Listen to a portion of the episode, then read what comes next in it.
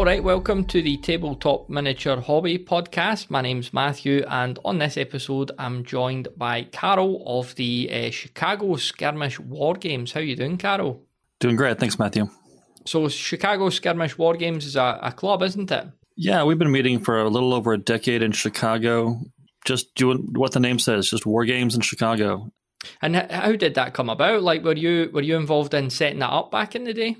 Uh, so I, I, was contacted on the Song of Blades and Heroes Yahoo group. Remember Yahoo groups? Yeah, yeah. Um, by a gentleman in the area who was looking to just find opponents, and he found myself and another friend, and the three of us really enjoyed um, Song of Blades and Heroes, which we'd all kind of gravitated to as this cheap, quick way to get back into wargaming. And it just stuck. The three of us became four, then six, averaged about eight to 10 people over the years but always kind of even playing bigger, bigger games, coming back to this small, uh, cheap skirmish kind of format. Mm-hmm, mm-hmm. So, Song of Blades and Heroes, there it's it's no stranger to the listeners of this podcast, and it's a game I play myself. So, is it? Would you say that that's one of your favourite games over the years? It still is. Uh, don't play it as much as we used to, but I can literally never had a bad game of it. Um, I've recently had the chance to introduce my children to it, and even my daughter, who is here, Quest, is about as much as she wants to do. We'll get in there, get some fun miniatures on the table. You know, really, really, it, it's it's it, it it doesn't stop. It's a game that keeps giving. Yeah, I was looking on the website there, and obviously I'll put all links in the show notes. But you've got a post here um, I'm just looking at the date. Was it last year? It was. Uh, you published this. So it's Song of Blades and Heroes with my kids. Um, yes, yes, that was a good one. Um, we just kind of dove right in. I tried to make it as pretty as possible, loading up the table with scenery, making something fun for them to be engaged in, and sometimes I can largely, largely sit back and just kind of play referee for the two of them. Mm-hmm. It looks you know, great. Occasional... Lots of great photos here. Um, so they, they the kids took to it really well. Then what age did you say they are? So they are uh, nine and twelve, I think. But mm. I'll have to check their dates later. yeah, aye. um, but yeah, they're they're um, and so they we didn't start too early with both of them. We you know for years it was just Hero Quest. Um, Sean Patton of Necromonicon, now called Iron Hands, has a bunch of kid friendly rule sets. Uh, my son and I played a bit of Star Crashers when he was, you know, six or seven. But it's only the last couple of years where they've been willing to sit down and explore this with me. And it just happens that, you know, now I have all the wargaming toys to entice them. So would I be pushing my luck with my wee girl she's like not two yet, so would that would that still be a wee bit too soon? Uh, but we're on the uh, wooden block stage where I build a tower and she knocks them over, so that's sort of our war game at the moment. Yeah, you know, just plant a few miniatures around the playroom so they're in her field of view, and she becomes enamored with them over time. Maybe subtle reprogramming of the children. So, uh, any other games that you get the kids involved in then at the moment?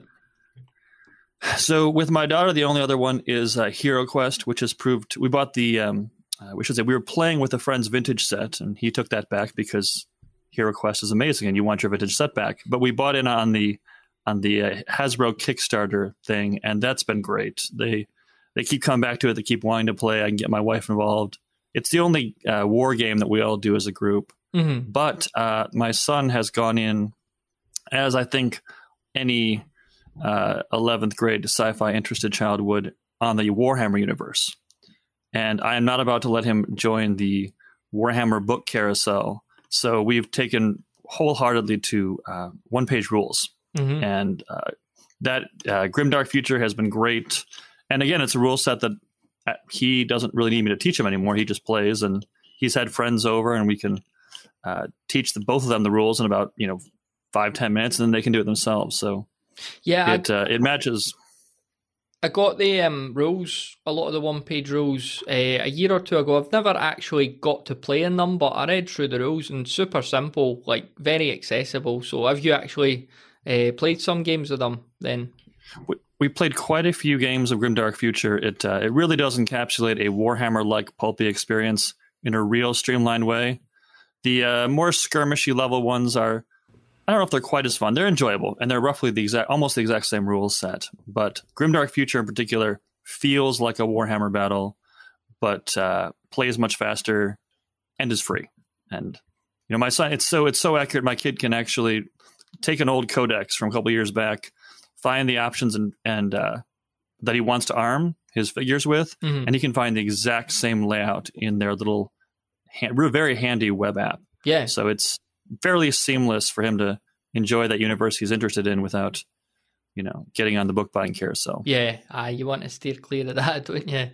Um, so the, the with the war game with this the skirmish club, then uh, I did see you were playing some Kings of War as well, which obviously isn't a skirmish game. So how how do you find that? Uh, so Kings of War was something that I've been uh, trying to gently prod the group towards uh, for many years now. We've played a few games over the years, but um, I wanted to do a campaign. And uh, when we kind of regrouped after COVID, it was around Kings of War, just getting interested in playing something big in fantasy. And by this time, most of us had collected sizable armies for different games. So it's been a, it was a lot of fun. We just wrapped up um, about a, two months ago and just in time to use the new um, red compendium book rules that uh, that Mantic has released, which have siege rules, which are actually pretty we- well well executed, easy to use. I can't speak to the balance, having only played one game of them, but we were able to, having never played a siege game before, use the siege game on our final campaign day, and it didn't hurt at all. And of course, being Chicago Skirmish War Games, we've got a ridiculous variety of armies involved.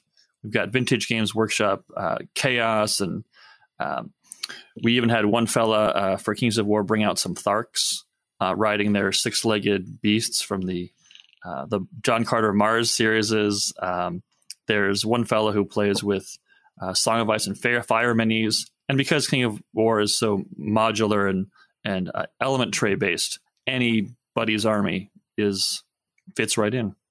With the War Games Club, then the Skirmish Club, would you say that the ethos of the club is quite open, and you know it sounds that way? Like you're you're prepared to try all these different games, and you're not looking for like official ranges and all this. It's, it's very much a what we've got and what we could create mentality. It's very much that. Um, we came from a variety of backgrounds coming to Song of Blades and Heroes, and the Song of Blades and Heroes ethos is, you know, whatever miniatures you have, you can play with. And so we've carried that into every single other game that we played. Um, we dabbled in Tomorrow's War, Kings of War. Um, there was a number of post-apocalyptic war sets we tried over the years, and uh, K40, Konflikt 47 uh, a little more recently. There again, none of none of none of these games, most of them have an official range, but we've never uh, made any real efforts to stick with that. And part of it is just wanting to remain accessible. Mhm. Um, we've also always tried to have enough figures on that guests could stop in and just, all right, you show up, you want to play, here's your figures, here's your list, jump right in and play. Uh, we don't get guests that often, uh, being in a basement dwelling wargame club, but the idea that anyone can participate um, has been really important to us, and not to make a, a budgetary restraint on that. And on top of that is that we all love old miniatures. I mean, our one of our best memories was buying a literal bin of lead from a, a, a convention, and then just we all go sorting through it and divvying it up, and everyone taking some, and of course selling some more to buy more, and just uh, and so if you look at an, our, our armies, even folks like myself who lean towards the like we're Kings of War, leaning towards a more chaos look, but there's going to be old Ral Partha in there. There's going to be um, uh, a little privateer press, maybe. There might be old. Uh, definitely going to be a fair helping of EM4's Grenadier stuff. You know, just loving the and understanding the history of miniatures and being able to incorporate that into games even today is an awful lot of fun. Mm-hmm, mm-hmm. I think that as well, like when you're um, I, I was go- cutting costs isn't necessarily the right term, but when you're when you're trying to keep things on the cheaper side, there's Mhm. a lot of invention and creativity there because you're pulling from what you can and and you're really, you know, you're making the best of what you've got, and you can, you know, a little could go a long way sometimes, can't it, with the right sort of approach and attitude. Very much so, and you're not limited to one game when you're when you're buying on the cheap or you're buying vintage miniatures. Not only are you enjoying these fan, fantastic works of art from like some of the best sculptors ever, regardless of whether they're plugged into a, into a game or not, but you're I can play one. You can have multiple war bands, uh, multiple games, multiple eras, genres, all without making a serious financial dent. Um, because you know, I, I think I, I just straight up call it cheapskate gaming. It's kind of what we do. Yeah. And you know, song, if you start with your focus being Song of Blades and Heroes, wherever you go, that's going to go with you. Mm-hmm. So, and and that's not to say we don't have standards. Um, we you will almost never see a painted miniature on our table. So, uh, not sorry, an unpainted miniature upon our tables. Yeah, yeah, and that um, you know we're not snobbish about it, but sometimes that means that it's a pre-painted D and D figure that winds up on the table. Mm-hmm. But then when when when we come, you know, we're all busy folks, and we take that night out of a week to going together.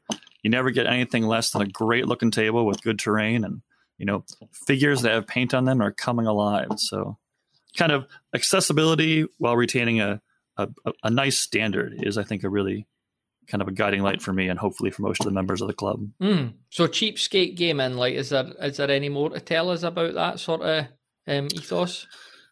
No, I mean it's just a matter. Uh, one thing that we do a lot, of course, is help each other out. So um, uh, as there's eight people who have you know all getting towards their 40s and have collected, uh, a lot of times the things that you need for gaming are already in your friend's collection, and he may not even want them anymore. So a lot of cross trading. Um, I just acquired a ridiculous amount of Quar from a uh, a fellow who was painting up. Are you familiar with Quar? No. These are uh, I, Joshua. I think his last name is Qualtieri. Has this range? It's uh, World War One anteater people. Right. Uh, I, I kid you not. It's it's the cutest, uh, nastiest thing you ever seen. And fella had bought a whole box years ago, and he painted up the ones he wants. Now they're in my hands. I'll take some. Some will probably go on to other members. So there's this kind of circle, almost communitarian kind of approach.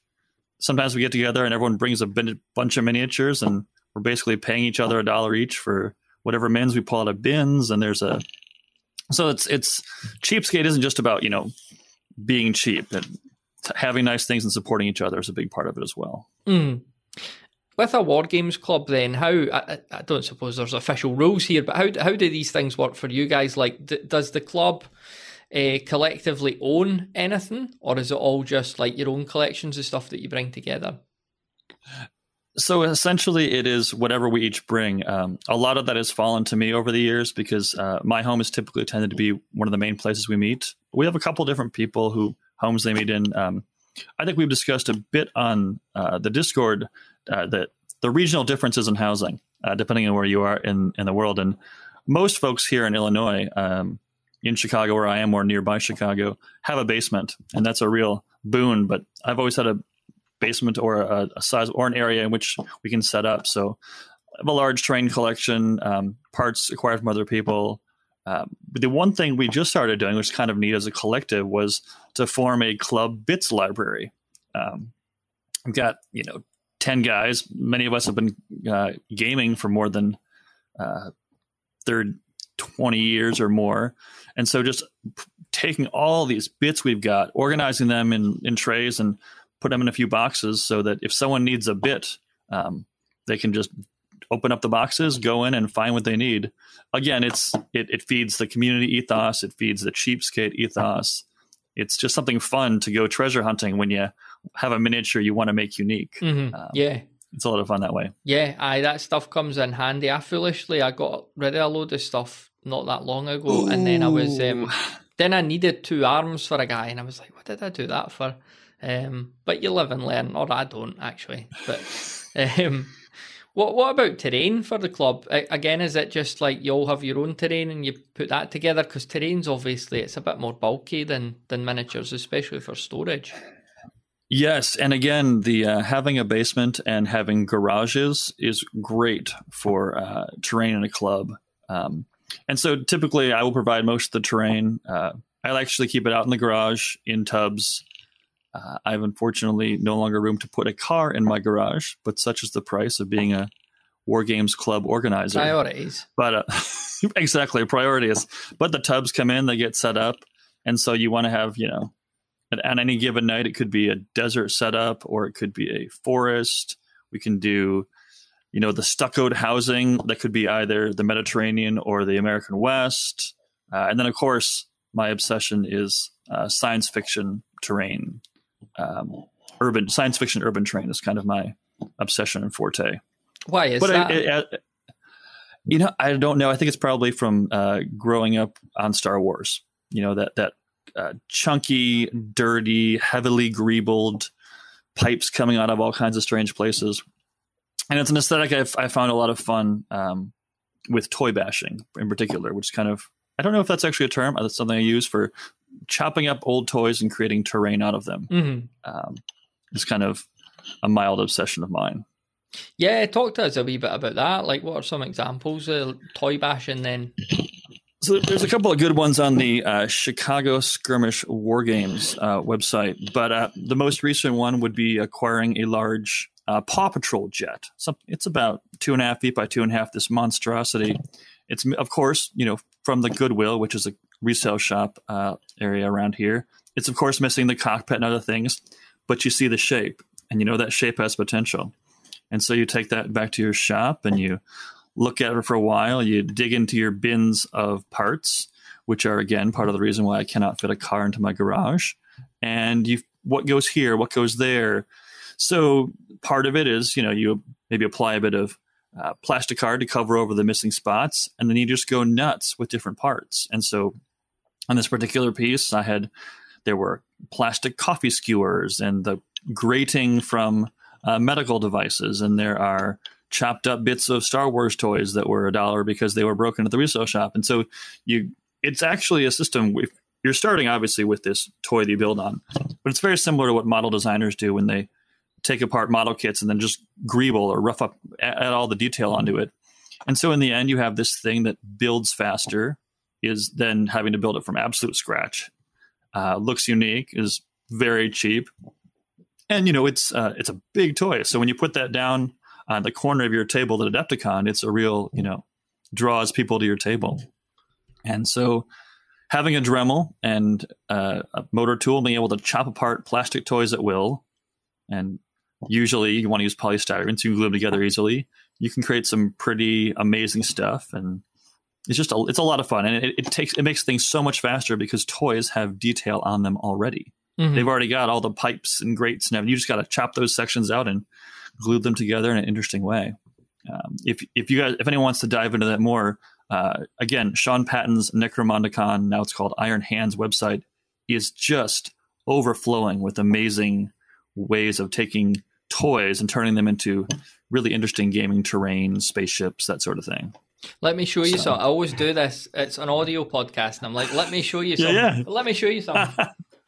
I would have I would have brought some to show if I'd known we were going to go So, visually here. when it was when it was Halloween recently, right? I, I saw this for like two pounds. Okay, so talk talk the listener through what you could see there on the, the video screen.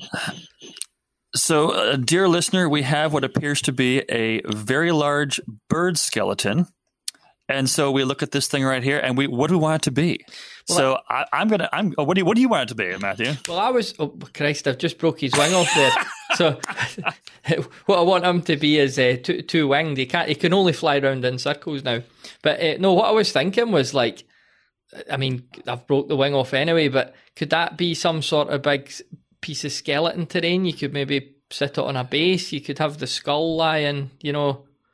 For sure. I mean, think think about what you want to add to there. With with that right there, you can basically make an excellent blocking hill. Um, dollar stores around us are great for that. You'll see around Halloween smaller skeletons. hmm or you can go totally crazy nuts. Which, you, if you'll notice, in the middle of your large bird, you've got a lot of hollow space. Yeah. Turn that into a, turn that into a cockpit. hmm Put some gears and make it look like the wings are power, and you could turn that into a steampunk flying machine. So a big Um, like vulture skeleton steampunk. It, Sure. The feet are good as well. Like I think the feet could be they could work as something. Uh, Yeah, you could you could make a a walker. The other thing that sometimes you see is um, bones. If you do it right and you combine it with a bit of uh, brickwork, they can be made into structures as well. So you could be a chaos temple could can come out of that. There's a. I wish the viewers could see the lovely rib cage. There's so many possibilities with that thing. yeah, It goes all the way he's not around. at his porridge, is he? He's starving. It's, and and that would be all very different for me. I, I'm usually stuck in the sci-fi realm, but now I'm thinking all kinds of crazy fantasy. You could it, it could be a, a wizard's tower in there. Yeah. with, with uh, put some branches and trees coming up through it. Yeah. so you have this giant thing that has now got something living in it. So that's just kind of where toys take you places. yeah, No, I, I, I, saw it and I thought I'm going to have that a couple of quid. I'm going to do something with that, and I've broke his wing off. You know what? It, it could be, um, you know, our character in Rangers of Shadow Deep, Vinny the Vulture. This is like, well, he's dead for sure. Um, I don't think Vinny's ever died, but this this this would be how he would look if he was dead. so anyway, I I'll keep you posted on that, Karl, if I do something with it. And the neat thing about a lot of that toy stuff is you take it apart into its component parts and then maybe rebuild something entirely different. So maybe Vinny's head becomes something very large sticking out of a hole in the ground for a train. Mm-hmm. Maybe his rib cage becomes a vehicle or a house or something else. But being able to get that Dremel out. Do you guys have what? What's the motor tool brand in uh, in the UK. I think we've got that. Yeah, I'm like the least handy person on earth, so I'm not sure. Um, so, so, there's a there's a secret. It's called a Dremel five four three bit, and it's this plate of steel with big uh, nicks taken out of it. And with this thing, you can cut through any plastic toy. You can just chew through it, and it's you can also use it to shape that and smooth the edge. I keep one always with that bit plugged in at my workspace all the time, and I'm just cutting stuff out sanding it, shaping it, pulling it together. Yeah. And being able to take things into their component parts and then rearrange them is kind of the essence of this. I call it toy bashing. I don't know there's probably some better term for it, but if I bought something like that and came home with it, my wife would be like, "You're finally a man. Like, what we're going to do? We're going to do some shelves. We're going to fix the bathroom." No, I'm I wait to play with my toys. Sorry. Uh, so well, it, it's a nice small one, so she might still see that and assume that you are indeed n- still not a man. Yeah, so yeah.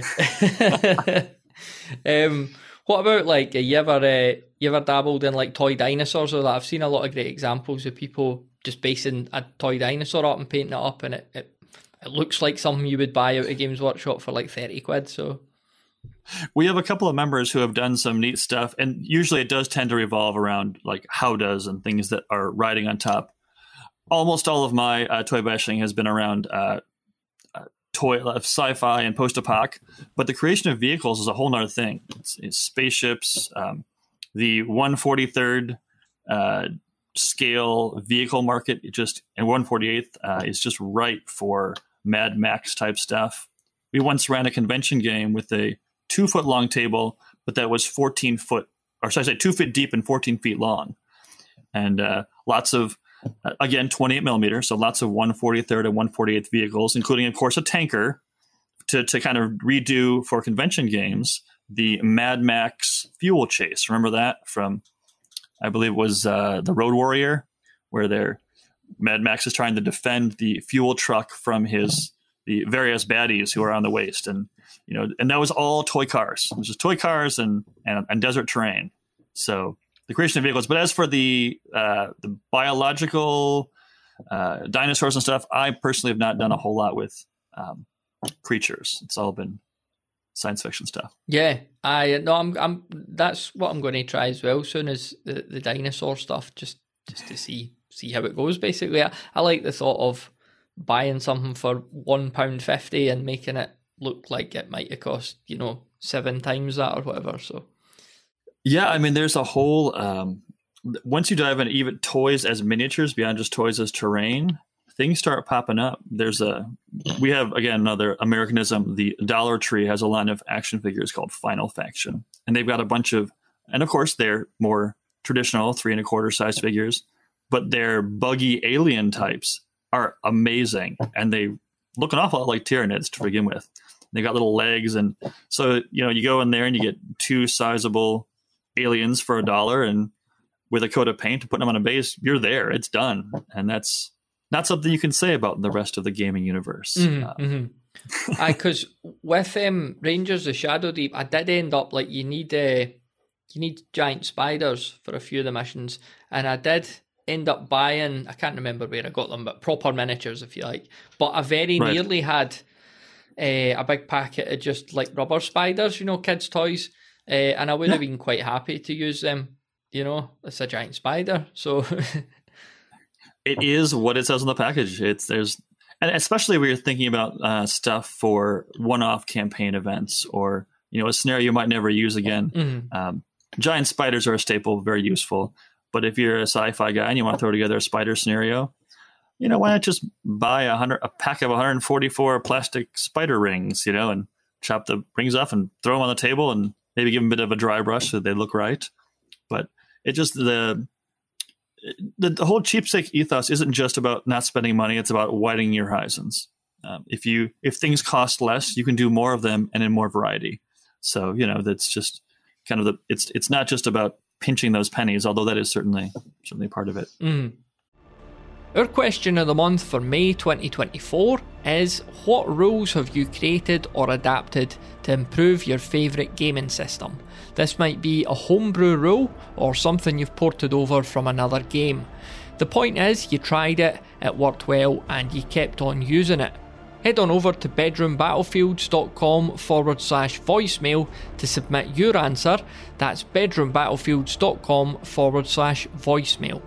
And now back to the show. What uh, what are some other examples of terrain that you've built in recent years? Um, so um, the big thing uh, that we do a lot of uh, for a lot of our convention games. I don't know if you remember the Dust Tactics game. That was a, a sci-fi uh, meets. It was, basically it was a world war, weird World War II game from Paolo Parente at the time. It's gone through several iterations. Any fan of Dust will, will cry at the number of times the game has died and been reborn but uh, just acquiring a in a in a sale a massive number of their building kits, which are these they basically look identical walls, and then build seven or eight large buildings, and then greeble the crap out of them, and you end up with this uh, enormous science fiction city. So, and then you take that city and you go to the convention, get an eight by eight table, and we run uh, Mech Attack, which is a again an, an open ended, simple, cheap uh, mech combat game but we're running a mech combat game at 28 millimeter scale with large, you know, mechs. So if, um, if you think about uh, our, and our lineup of mechs in that game is going to have mechs from wherever we were able to find them. You know, old Macross toys, Robotech toys, actual gaming miniatures such as Robo Gear or uh, Cryomech, um, things from the Mech Warrior Dark Age universe, and then you have this so this this spectacle comes together and the, the the what i would joke with people is that you know i basically have these massive array of mechs for you to choose from and you know not one of them cost more than the tiny little battletech uh, metal figure um so I got off the. T- where are we talking about terrain? Or yeah. are we talking about models? Terrain. Yeah. Let's return. returning to terrain. So um, let's see what else we built recently. Um, I would I would send the uh, the approaches to terrain differ quite a bit, and I would kind of send a spotlight to one of our members who just finished um, a bit of terrain that is a lot, lot the most artistic thing I've ever, I've ever seen. He built a castle out of uh, just panels of thick chipboard. So it's basically squares of thick chipboard. And rather than attempting to greeble, took the exact opposite approach and hand painted it. So um, in his very unique style, um, again, there's more. Of, I think there's more of that, and it's what we use for the siege battle. But it's this beautiful setup that appears like you're gaming inside a comic book almost. So he's painted it with oil paints, and it's uh, very impressionistic. But here is a, an approach to uh, terrain that is basically it, it's still 3D, but it's relatively you know uh, straight edged and but it's all gorgeously painted. Another way to kind of immerse yourself in here, and uh, I don't think he was doing it for budget reasons, but it does fit within the budget thing when you're simply dealing with chipboard and paint. But um, and then to top it all off, uh, this and this would be of use to those who maybe over on their side of the pond living in smaller spaces. The entire castle nests within itself. So uh, you've got you start out with a cube that's about maybe a foot and a half, about a foot and a half, a foot and a half, and out of that comes a castle that fills you know the better part of maybe a two by two or a three by three footprint. Mm. and uh, so and that that's just when you have a number of players in the club and you're each approaching things from your own direction you end up with some really beautiful and unique work. So again that's another um, terrain bit and then you know it's just whatever whatever is needed is what we come up with um, for for terrain wise with the club then are you are you guys like collectively saying we could do with this or we could do with that and delegating what to do, or is it all just on everyone's back? You know, I'm just making this thing and I'm going to use it at some point. There have been a few times when you get together and you all work together for a project. Um, the most, actually, the most common time we did that was actually for uh, there was a fundraiser for a, a friend's charity he was uh, kind of associated with, and so we just got together and built a whole bunch of small terrain pieces that he could raffle off at a at a game event for that. But when it comes to our own terrain, um, generally it's just whatever people are really passionate in, they dive down those rabbit holes, dive down those rabbit holes. And um, I'm not the president, but as the organizer, I kind of part of what I see my job to be is just to look at those rabbit holes they're in and find a way to sweep that back into what we're doing. So the gentleman Matthias who built this fantastic hand painted uh, terrain set, um, it, it, gets some use in his little skirmish games. Bring that in make that a focal part of our campaign. Uh, we had a let's see, there was you know find out wherever like, people's passions are and just kind of uh, suck that into our into what we're doing. And it, it helps that being the organizer and being most passionate about terrain more so than most members that that falls to me in, in other situations. How often does the does the club meet then to play? So we meet meet twice a month. Um, there was a time when we were meeting every other week, all the time, um, up till COVID times. But now it's it's on the uh, second and fourth Mondays of the month. If you are in the Chicagoland area, head to Chicago Skirmish War Games and dot com and check it out. But yeah, so it's they know that the first, uh, the, should say the first meeting, which is the second Monday, uh, we'll usually be doing some kind of a campaign. That was the Kings of War campaign before. In a month, we're going to start the Konflikt 47 campaign. And then the fourth Monday of the month, which is the second meeting, uh, it's whatever folks want to do. So um, if, if their passion isn't K47, they still know that once a month they can gather with their friends and throw on something else, usually a small skirmish game. Uh, we've, we've been dabbling in Space Weirdos, which is a phenomenal little rule set. Uh, really impressed by that. Uh, we have a couple of members who like outlier games such as um, Gaslands, uh, Mech Attack again, although we play it in in 10 mil at the club. Um, and then one of our members also designs his own war games, and so we'll get we'll kind of help him play test those as well. And like I said, also finding those passions people have and encouraging them in the club. Talk to us about uh, time because, like, uh, from you know, leaving the house, or, or you're doing it at your house, but other folks are going to have to travel to you. So, what time are you getting started? How much of that is in setup? How much it's in gaming? How much it's in tidying up? And then what time are you finishing? Right. So you would think, right, that being the host, I have more time not having to travel, but it winds up being about the same because I want to have the tables arranged have most of the most of the terrain out for them. Uh, ideally, I will have asked ahead of time what kind of terrain they want, and I will have gone to the garage, brought that out, set it up for them, um, so they can just show up and you know if we're all gathered here by seven and we're going to play till nine thirty or so and be gone by ten, and then you know tear down falls to me. But it really is become quite convenient to just be able to come here. Um, it's I, I, know that some other folks manage to come do have to come a distance to arrive here. Uh, some folks manage to come my places on their way to and from home from work, but uh, you know it's it's two Mondays a month, and I think most folks find that pretty manageable.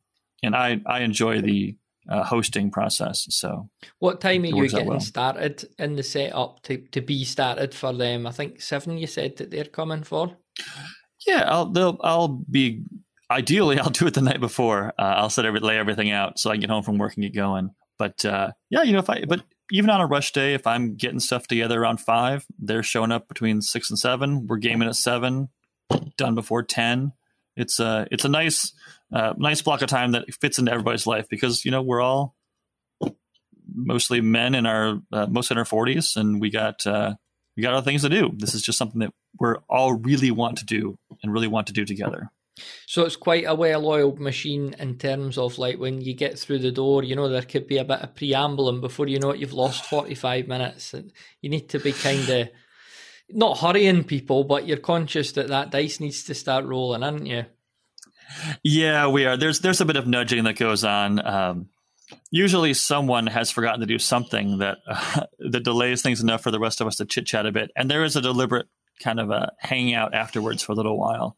Um, and we just kind of fall into a habit that works well for us and because everyone really is there i think to uh, just to be with each other as well as as well as to game some of these folks have been gaming together for you know well over over, over a decade now and uh, coming out of covid i think we all uh, realized uh, that some of that that uh, companionship and, and time with our friends was missing in our lives mm-hmm. and i think there's a bit of a you know, uh, being typical American man, we're not going to st- discuss it too deeply. But I think there's that thing that we're all very encouraged to be back uh, in each other's company and, and having this thing that we can do together. Yeah, uh, twice a month is is good. Aye, aye, definitely, definitely. And you, you're obviously creating some great content on the website. Are you doing that? Presumably, you're not doing that for every game that you play. Like there are a lot of games you're just playing and you're not bothered about documenting it and creating content around it. Well, I wish I was the kind of person to document, uh, decisive enough to document everything. Ideally, I would like to put a blog post up with a couple of pictures and nothing else for every game that we play. Mm-hmm. Since it's only twice a month, but I've I've fallen largely that has fallen to me, and so I've not been doing as much as I can. But if something interesting happens, I think other people would see, throw it on the blog. Um, just in conversing online with people, sometimes it's far easier to say, "Oh, we've done that too. Here's an idea." and then send them a link to the blog rather than having to type out every single time what is done. Mm-hmm. But uh, if there's any way we can encourage other people's gaming with what we do, that's very satisfying. And when someone references our our website, which uh, happens a bit more than I thought it would, um, it's very very affirming that hey, people are enjoying this content. Keep putting it out there, even if it's only a few people here and there. What uh, what tips and advice? Because you've been you know, doing the club a long time, if someone else wanted to start their own club, you know, a similar type of club, what tips and advice would you give to them? So I would say you've got to have a, a core group of at least three or four folks from the beginning who really want to make a club. If if if you have four guys who want to game together, that's cool. But um, and like I said, club may be overstating, though it's on our on our title, the uh, the organizational aspect. We don't have membership roles, we don't have dues, we don't have any of that. But um, and then it takes a long time, a long time to build a significant number. Uh, we made extensive use of the Meetup app, which was something I don't even know if it exists anymore, but a way of kind of meeting up in, in at events. Um, there was going on the major wargaming forums and putting in the in the find a game section. Hey, Chicago Skirmish War Games is looking for players and you'll have visitors and you'll have folks who come who who you don't invite back because you know they just randomly walk into your kitchen, your football, and start eating your fruit and say strange things, and they don't get an invite back. but uh, over over over time, you'll build up a, a, group of people who are really interested, and then I think you just have to have someone who really um, wants to be an organizer, um, or at least other people look to to organize it. Um, that fell to me in our job, but at various times, other members of the club have kind of taken on that role and been the guy who posts for a while, who keeps pushing it together. Um, helps to have somebody who's willing to kind of manage your web presence. Uh, we have a gentleman who's mostly stepped out of the active participation, but he's an amazing uh, stuff with computers. And so the blog and the forum that we have is actually he manages that. He takes care of that, and that's something he enjoys doing, even though we don't see him on the table very often. So making use of your of your group's abilities, I think having a regular scheduled night is extremely important. Um, the ran- let's randomly call and get together and maybe do something this month. Uh, if it's not on the calendar, it's not going to happen. Mm-hmm. Um, so, and like I said, there's certain certain the finding that balance between someone having a vision and pushing a project, and while also or a, con- a campaign, while also like I said, finding what people are into and kind of drawing that into the club are two philosophical stages. But it, it takes work. It takes time, and you know we're still they're uh, 12 or so years later, it's, it's, a group of about eight to 10 people at the most. And most weeks it's, you know, four to six. Um, yeah. Also, I guess having a, having a defined location, whether that's a, a, game club you meet at weekly, we've done that before, or, you know, a, a home where everyone feels comfortable going helps a lot. Did yeah. somebody really eat your fruit? Did that happen? Oh yeah, yeah. Just uh, walked into the house and uh, as we were, we were to be fair, we were gaming in the dining room at the time. We didn't have a basement in the old house, and we had to go through the kitchen to get there. But you just gradually grabbed food off and started eating it. And what did they have? Banana, apple. Uh, I think it was an orange, which is also sloppy, sticky food yeah, for managers. that's but, not wargaming I mean, food. An orange. That's out of order. I mean, it wasn't his orange be- either. I would happily give fruit to anyone who comes through and says, "Hey, could I have an orange?" Mm. Man, you can have the whole bowl, but it's just a very odd approach. And um, that wasn't the only thing. That was the the most notable of the gentleman who did not get invited back. But uh, what else did he? But do? really, it it was just strange offhand comments and uh, a general. I, I, don't I don't know if we were good enough for him, but uh, It was years ago. I don't hold it. I'm sure. I'm sure. The- uh, he was happy to eat the fruit, although I don't know if the gaming was up to his standards. So Yeah. ah, well, it's a story.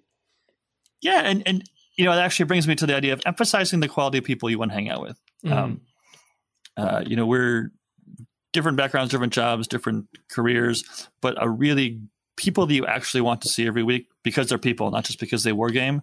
That's gold, man. That's that's what life's all about. You know, just being with people who you enjoy being around. Is it one night, one game, or are you doing a couple of different games at the same time? Get, it depends. Um, so we in the Kings of War uh, campaign, you're obviously the number of people who have a large army might not be the entire uh, the entire club, and so sometimes that will draw some of those skir- more skirmishy oriented folks in with, hey, take half of my army and you're going to be the flank, and I'll take the other flank, and we'll make this a bigger game than usual. And oftentimes it looks like at the beginning we had two tables set up for um, Kings of War, and then off in the corner we had a couple of guys uh, testing out a fellow's uh, skirmish uh, war set. So it's whatever it takes to get people in the room together.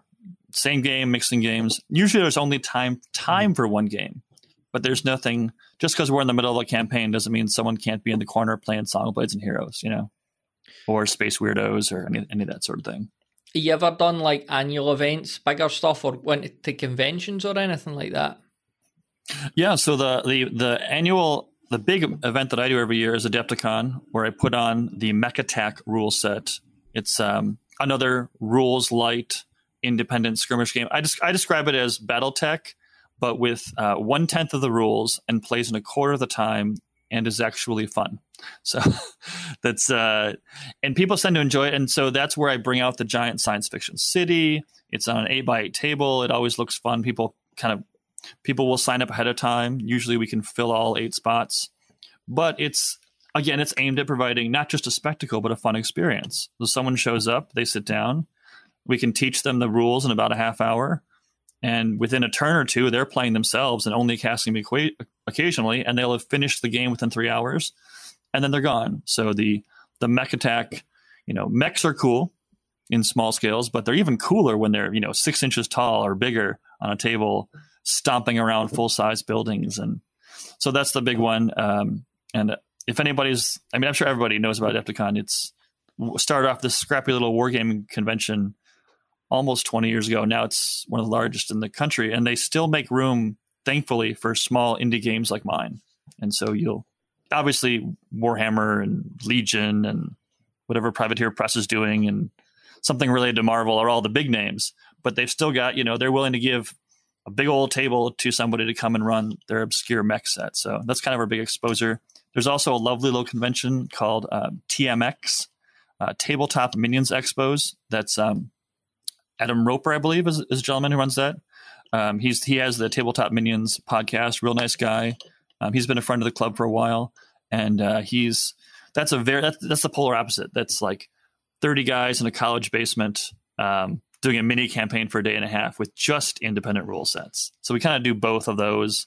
Other members have done other conventions. The Midwest is rich for that. You could probably do a wargaming convention a month if you were willing to drive, you know, um, a couple hours in any direction. Mhm. So it's a good environment for that. But only one a year, one or two a year for me. Um, again, a real joy of that has been now bringing my son along. Uh, he's now that he's twelve and introducing him to running of running of games, and he enjoys that also. hmm So he's right on board with it. Then it's not like you're having to kind of force them's the wrong word, but come on, son, let's have a. you know, they my kid he may or may not wind up halfway through the game sitting in the corner plugging away on his Switch. But uh, for the beginning, for the setup, for the teardown, for teaching the rules, and even um, he will often be right there. Uh, when you have these indie rule sets and you're running convention games, which are based around a scenario, it's not it's not a um, it's not a tournament. You can add all kinds of fun little things, and so you know if it sometimes it just so happens that uh, construction mech gets activated in the middle of the game and comes to fight on one of the sides, and that might very well be often piloted by my son or by some random person who steps up. So just finding a way then it's you know his his attention span not, might not last past that little uh, arming that bringing that mech in for a while and playing until it blows up, but finding ways to involve my son in much the way I find ways to involve my clubmates in different projects. It's just part of the experience. Swinging back to, to Song of Blades and Heroes, have you played any of the sort of offshoot games like Death Death Guns and Mutants or Ray Guns and Mutants or uh, Fur and Buttons was one that I've seen as well that's around? So I've not played Song of Furred Buttons. I, I did think for a long time about making a, a teddy bear um, colonial forces. I like uh, anthropomorphic animal characters in Song of Blades and Heroes. Uh, what we have played a bit of is the Fear and Faith, which is his um, uh, kind of horror movie variant.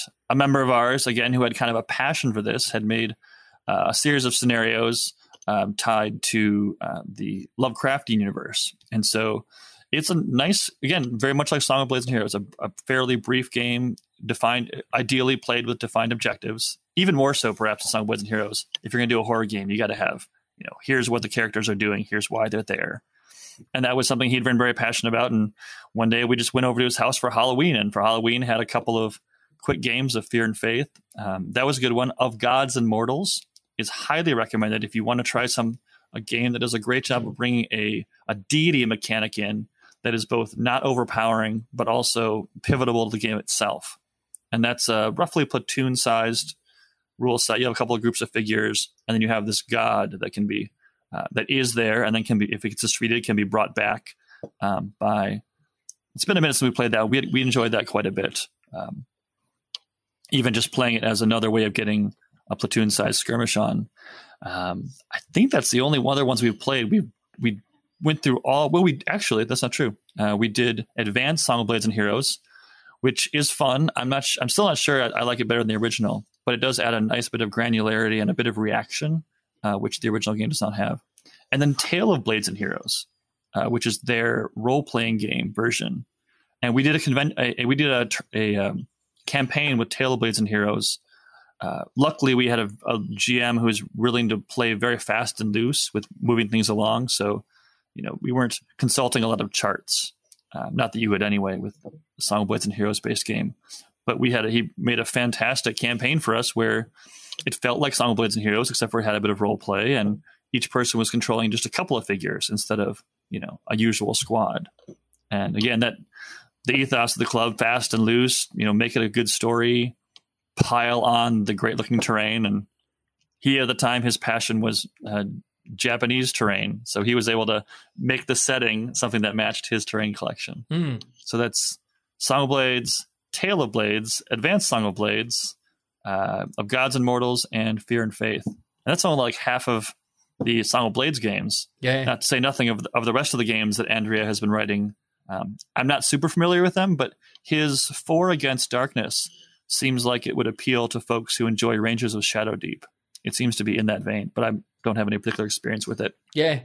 You uh, you done any of Joe McCullough's games? You played any of them at the club? So uh, we did a bit of um, Frostgrave.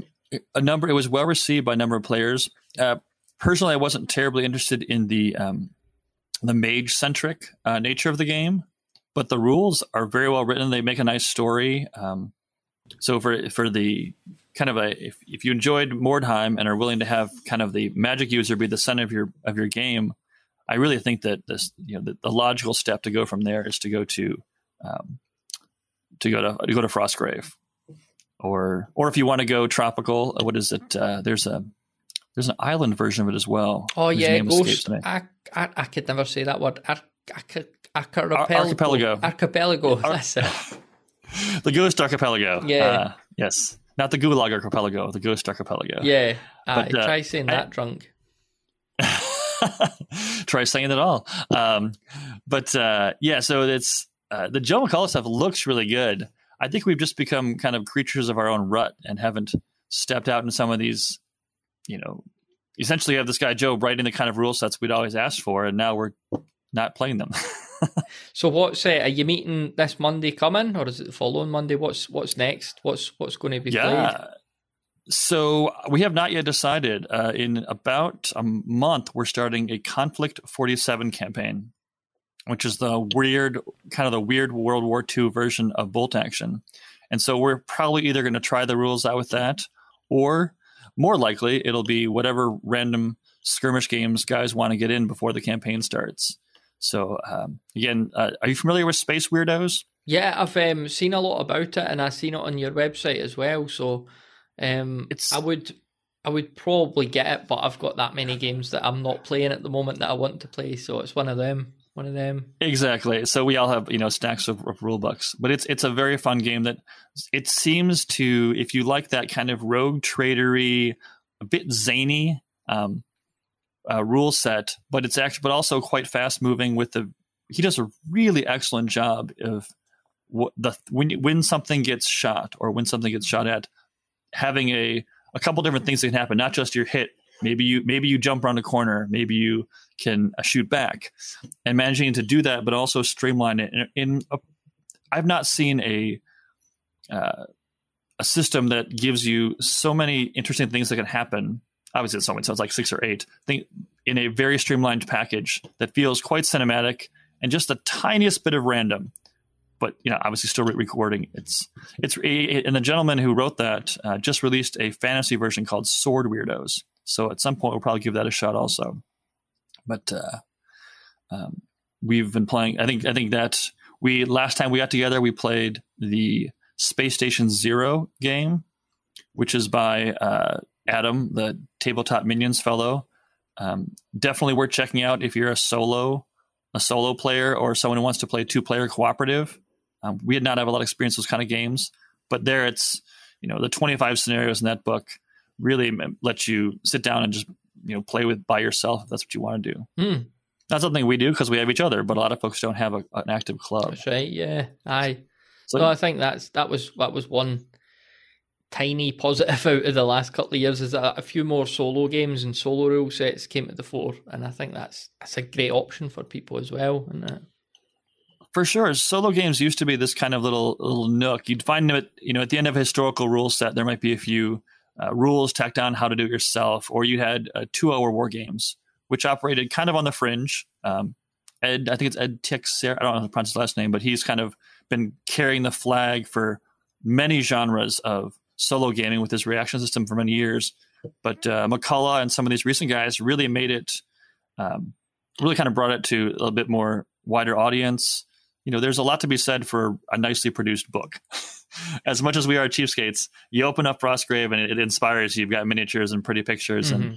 and uh, seeing seeing Joe doing that kind of stuff is pretty cool. Um, the art, I can speak. The art in uh, Space Station Zero is this very cool, um, al- almost uh, comic style um, that makes you want you want to know what happens in the next mission. It makes you want to jump in and you know, okay, you're past your first mission where you're you're just getting in the door basically and killing some robots. What happens next? Yeah. and uh, so there's i don't have a whole personally i don't have a whole lot of appeal to solo playing but that that heavy scenario focus is really is really appealing Mhm. and there's a lot of cross between those two genres So as we uh, come round to the end of our chat, Karl, it's been a really enjoyable one. I appreciate your time and you coming on to, to share your wisdom. Any last uh, any last words or um, you know point as to where uh, folks could check out your your website and that as well? so yeah our um our uh, website is chicagoskirmishwargames.com there's both a uh, the regular blog where we just put fun stuff to read and there's a forum there. So if folks want to get together with us and game sometime we are always looking for new players. And i just hope in some way we can uh, inspire folks to get out there and p- put in the work to create a club. It, it's if you find people you enjoy spending time with it is worth it. Uh, you learn so much from other folks. You acquire new skills um, and it's just it's just enriching to your life to be able to spend time um, i used to describe the club as just good people with pretty miniatures on gorgeous terrain having a lot of fun. And that's kind of what we're all shooting for. Takes a little more work to make it happen but do it. Um, just do it.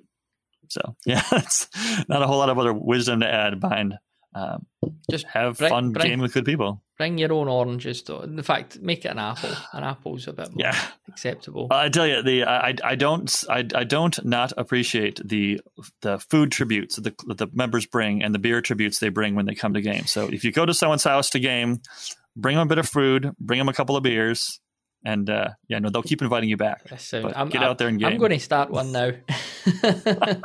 You should. Yeah, there's no if, if you have a space that is workable, get some people in it and play some games.